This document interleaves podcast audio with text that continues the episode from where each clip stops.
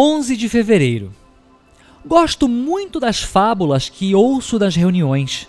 São repetidas de novo e de novo nas partilhas dos companheiros, e assim essas histórias vão ganhando um significado muito particular de aprendizado para cada um. Uma delas, que me ajudou muito a identificar os vícios e me dar conta de que devia romper com eles, é a história dos sapos.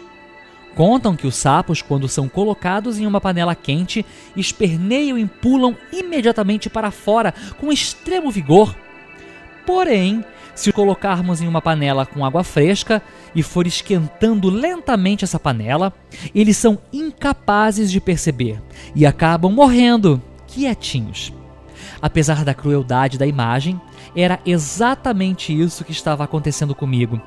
Nascido em uma família disfuncional, eu não conhecia as diferenças e fui crescendo com abusos e frustrações como se fossem normais e fui aceitando. Tomei o mesmo caminho natural que meus parentes e fui me comportando igual a eles, e era tudo o que eu conhecia. Me tornei viciado e nem imaginava que podia haver outra forma de me comportar, nem sequer percebia que precisava me recuperar.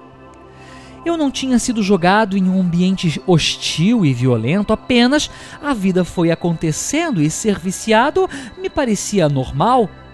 Mas por alguma razão, a minha alma ambicionava a paz e a serenidade e a sanidade.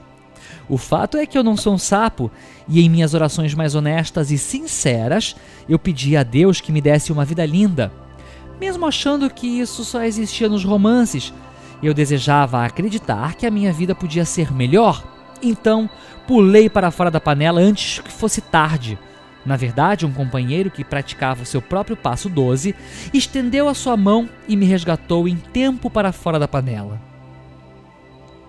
No início eu estava bastante prejudicado pelos vícios, mas acreditei na sanidade e me recuperei. Como passo 2, consegui me livrar dos vícios, mas isso foi só o começo. Construí uma vida funcional e feliz e só melhoro a cada dia. Conto com verdadeiros amigos e sou capaz de dar amor e receber amor, carinho e compreensão. Meditação para o dia. Minha vida progride a todo vapor. Descobri o meu verdadeiro eu. Vejo soluções espirituais para uma vida boa e tenho a crença de que o melhor ainda está por vir.